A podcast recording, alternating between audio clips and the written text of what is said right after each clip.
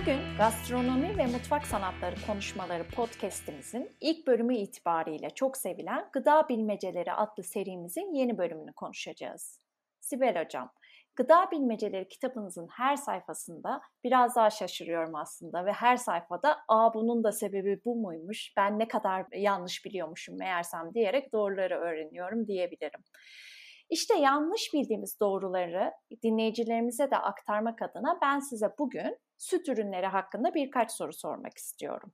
İlk olarak gıda alerjisi ve gıda intoleransı arasındaki farkı sormak isterim size. Mesela ben laktozsuz süt tüketiyorum çünkü sindiremiyorum ve laktoz intoleransım olduğunu düşünüyorum. Bu durumda benim laktoz intoleransım mı olur, gıda alerjim mi yoksa ikisi de olmayabilir mi? Bu konuda bizi aydınlatabilirseniz çok mutlu olurum. Ee, Yudum Hocam, öncelikle şunu söylemek isterim.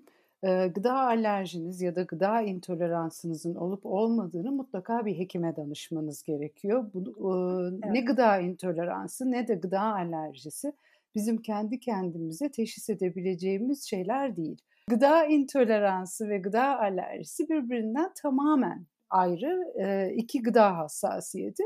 Gıda intoleransı, gıdayı vücudumuza aldıktan sonra bir takım enzimler eğer vücudumuzda eksikse gıdayı e, sindiremiyoruz, vücudumuzda parçalayamıyoruz. Bunun bize olan etkisi daha çok bağırsak sendromu dediğimiz, yani bağırsaklarda gaz, mide yanması, e, ishal, bulantı şeklinde geri dönüyor. Ama gıda alerjisi biraz daha farklı. Gıda alerjisi vücudumuzun bağışıklık sistemiyle ilgili. Gıda intoleransından biraz daha e, ciddi semptomlar gösterebiliyor. Genellikle e, gıdaların içinde bulunan bazı proteinlere vücudumuzun vermiş olduğu tepkilerle alakalı e, gıda alerjisi. Belki hani sizin de küçük bir çocuğunuz var, biliyorsunuzdur. Özellikle e, belli ülkelerde küçük çocuklar arasında çok yaygın olan fıstık alerjisi, yumurta alerjisi, ceviz alerjisi, bazı kuru yemişlere olan alerjiler, aha, bazı kabuklu deniz mahsullerine olan gıda alerjilerini biliyoruz.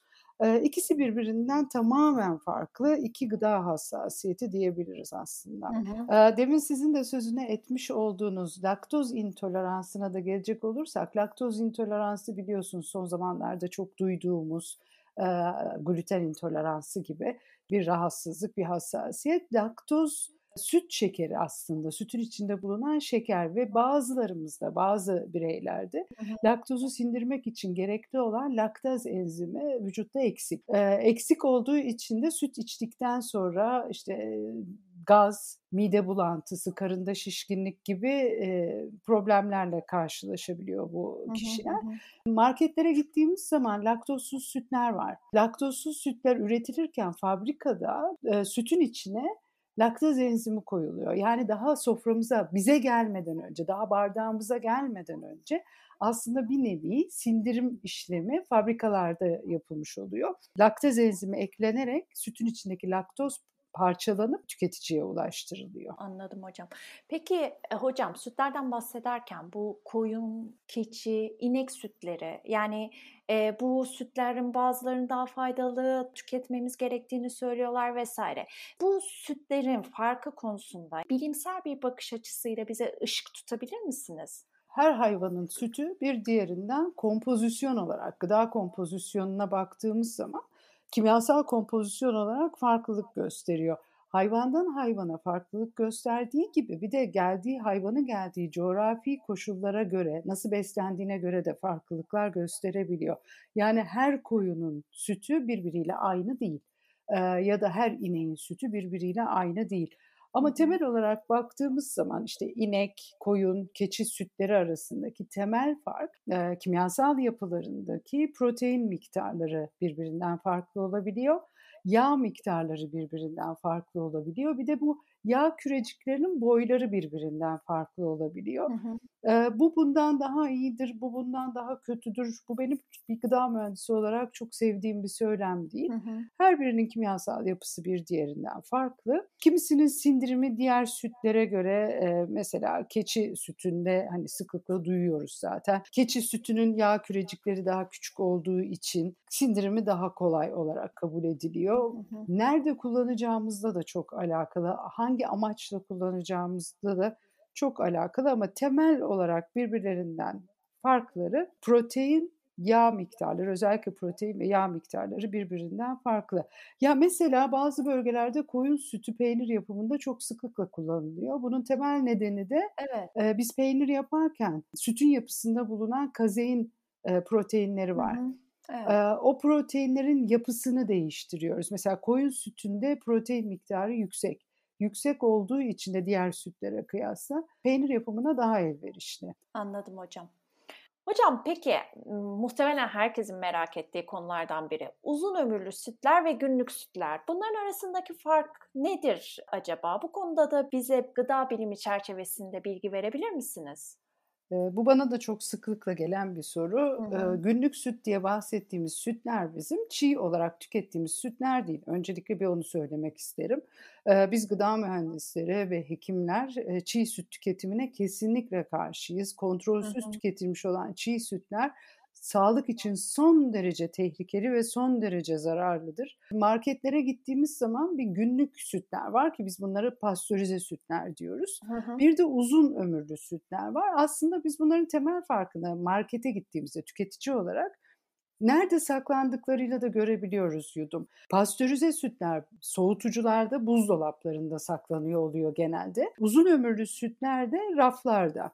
Evet. Şimdi e, aralarındaki temel fark ne? Bir de e, şöyle bir yanlış bilgi de var. Uzun ömürlü sütler sağlığa zararlıdır. İşte. Evet. Şöyle bir şey yok. Bizim temel olarak amacımız ısıl işlemlerde gıdaların içinde bulunan ve sağlığımıza tehdit oluşturabilecek zararlı mikroorganizmaları yok etmek ya da bunların sayılarını sağlığımız için güvenli olan sayıya indirmek. Hı hı. Şimdi sütte bir pastörizasyon işlemi var, bir de sterilizasyon işlemi var.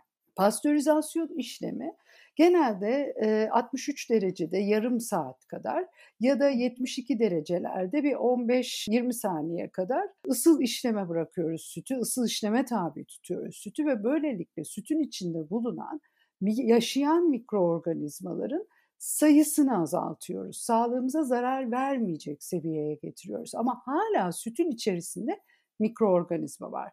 Ve mikroorganizmalara uygun koşulları sağladığınız takdirde bunlar üremeye devam ederler. Ee, sıcaklık da bu şartlardan bir tanesidir. O nedenle eğer gerekli olan ısıyı biz mikroorganizmaya vermezsek üremesi yavaşlar. O nedenle de biz pastörize sütleri buzdolabında saklarız. Hı hı. Yani günlük sütleri daha hani tüketici deyimiyle günlük sütleri buzdolabında saklarız. Bir hı hı. de bizim uzun ömürlü sütlerimiz var. Bunlara U H T süt diyoruz. Evet. Ee, bu sütlerde yaklaşık yüz otuz yüz elli derece civarında sütü ısıtıyoruz ve bu sıcaklıkta üç ila beş saniye tutuyoruz. Fabrikalarda yapılıyor hı hı. tabii ki bu işlem. Ya da yüz yirmi bir dereceler civarına çıkarıp bir on beş yirmi dakika sütü o sıcaklıkta tutuyoruz ve soğutuyoruz. Uzun ömürlü sütlerde yaşayan mikroorganizmaların tamamını öldürüyoruz. Yani kutuladığımız zaman fabrikadan çıktığında süt, sütün içinde hiç mikroorganizma olmuyor. O nedenle biz bu sütleri raflarda saklayabiliyoruz. Ee, çok ciddi bilgi kirliliği var. Ee, bir gıda mühendisi olarak hiç tasvip etmediğim bir konu. Ee, pastörize sütler ve uzun ömürlü sütler e, çiğ sütlerden çok daha sağlık açısından kıymetlidir diye düşünüyorum ben.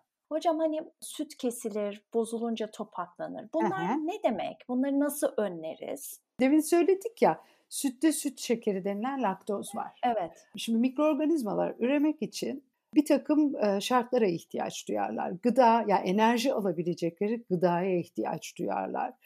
İşte ortamdaki neme, oksijene bazıları ihtiyaç duyar, bazıları duymaz. Bir de doğru sıcaklığa ihtiyaç duyarlar. Şimdi sütün içindeki laktozu enerji kaynağı olarak kullanan, yani ben öğrencilerime de anlatırken şöyle derim, mikroorganizmalar bizim gibi yaşayan canlılar, enerjiye ihtiyaçları var. Hı, evet. Onlar bizimle bizim gıdalarımızı paylaşıyorlar. Ama her mikroorganizma her gıdayı sevmiyor. Sütün içindeki laktozu enerji kaynağı olarak kullanacak olan özel mikroorganizmalar var. Biz bunlara laktik asit bakterileri diyoruz. Hı hı. Laktik asit bakterileri sütün içindeki laktozu gıda olarak tüketiyorlar Daha sonra da yan ürünler çıkarıyorlar. Çıkarttıkları yan ürünlerden bir tanesi de laktik asit. Şimdi sütümüzün içinde protein var ve ortamın asiditesi proteinin yapısını çok etkiliyor. Belli bir seviyenin üzerine çıktığı zaman ortamın asitliği, protein yapısı değişmeye başlıyor. Hı hı. Laktik asit bakterileri ürerken laktik asit çıkarttıklarında ortam daha asidik hale geliyor, süt içindeki ortam. Öyle olunca da süt proteinin yapısı değişmeye başlıyor. Belli bir noktadan sonra da biz bunları topaklanmalar olarak görüyoruz. Bazen biz bunu istiyoruz yudum. Mesela biz yoğurt yapacağımız zaman da zaten bunu yapıyoruz. Hı hı. Ama biz bunu kendimiz yapıyoruz. Yani hı. laktik asit bakterilerini bizim yeni ürün geliştirmede kullandığımız güvenli bakterileri ekleyerek yoğurt yapıyoruz, peynir yapıyoruz. Bir de dışarıdan gelip istemediğimiz sütün içine giren yine süt e, şekerini kullanıp ortamın asiditesini yükseltip gene bu proteinlerin yapılarını bozan bakteriler var. İşte o zaman da tüketici deyimiyle e, süt kesildi diyoruz. O topaklanmalar aslında protein yapısındaki değişimler. Anladım, anladım. E, topaklanmış sütü de kesinlikle eğer havadan gelen bakterilerle olmuşsa kesinlikle tüketmememiz gerekiyor. Peki bunu yoğurda bağlayacağım şimdi hocam. E, o sütün ya da yoğurdun aslında üzerindeki kaymak vardır ya. E, benim bu konudaki algım şu şekilde açıkçası. Ne kadar kaymaklıysa o kadar sağlıklı olduğunu düşünüyorum. Ama bazı sütlerde ya da yoğurtlarda mesela kaymak olmuyor. E, bu konuda da bilgi verebilirsiniz hocam. Çok mutlu oluruz. Şimdi çok yağlı ve homojenize edilmemiş olan sütlerden yapılmış yoğurdu bıraktığınız zaman hı hı. tepesinde yavaş yavaş kaymak tabakasının oluşturduğunu görürüz. Aslında bu kaymak tabakası sütün içerisindeki yağın bir araya gelerek yukarıya doğru e, çıkıp yoğunluk farkından dolayı tepede oluşturduğu bir tabaka. Şimdi hı hı. yağsız sütten eğer yoğurt yaparsanız doğal olarak üstünde bu tabakayı görmezsiniz. Bir de yağ kürecikleri küçüldüğü zaman, belli bir boyutun altına geldiği zaman onların bir araya gelip sütün tepesinde yani yoğurdun tepesinde bir tabaka oluşturmaları zorlaşır. Yağ küreciklerinin biz boyunu küçültürüz. Aslında yağ küreciklerin boyunu küçültür, onlara aynı boya getiririz hı hı. ve biz bu işleme homojenizasyon deriz. Homojenize edilmiş, sütlerle yapılmış olan yoğurtların üstünde kaymak tabakası görmezsiniz. Hı hı. Yine bu konuda da çok ciddi bir bilgi kirliliği var. Bazı yerlerde maalesef görüyoruz işte yağ sütle oynandığı için tepesinde kaymak olmuyor gibi. Hı hı. Şöyle bir şey yok. Yağ küreciklerinin boyları küçültüldüğü için bunlar bir araya gelemiyorlar. Yani yukarıda toplanmadıkları için biz kaymak tabakasını görmüyoruz hocam. Ya da yağsız sütle yaptığımız için görmüyoruz. Sağlıkla, sağlıksızlıkla aslında kaymağın çok bir alakası yok. Anladım, anladım hocam. Aslında gıdalarla ilgili e, o kadar çok yanlış bildiğimiz konu var maalesef ki, o kadar çok bilgi kirliliği var ki belki de bu yanlış bildiklerimiz hakkında bir seri yapmamız en doğru karar oldu sanırım hocam. Teşekkürler hocam.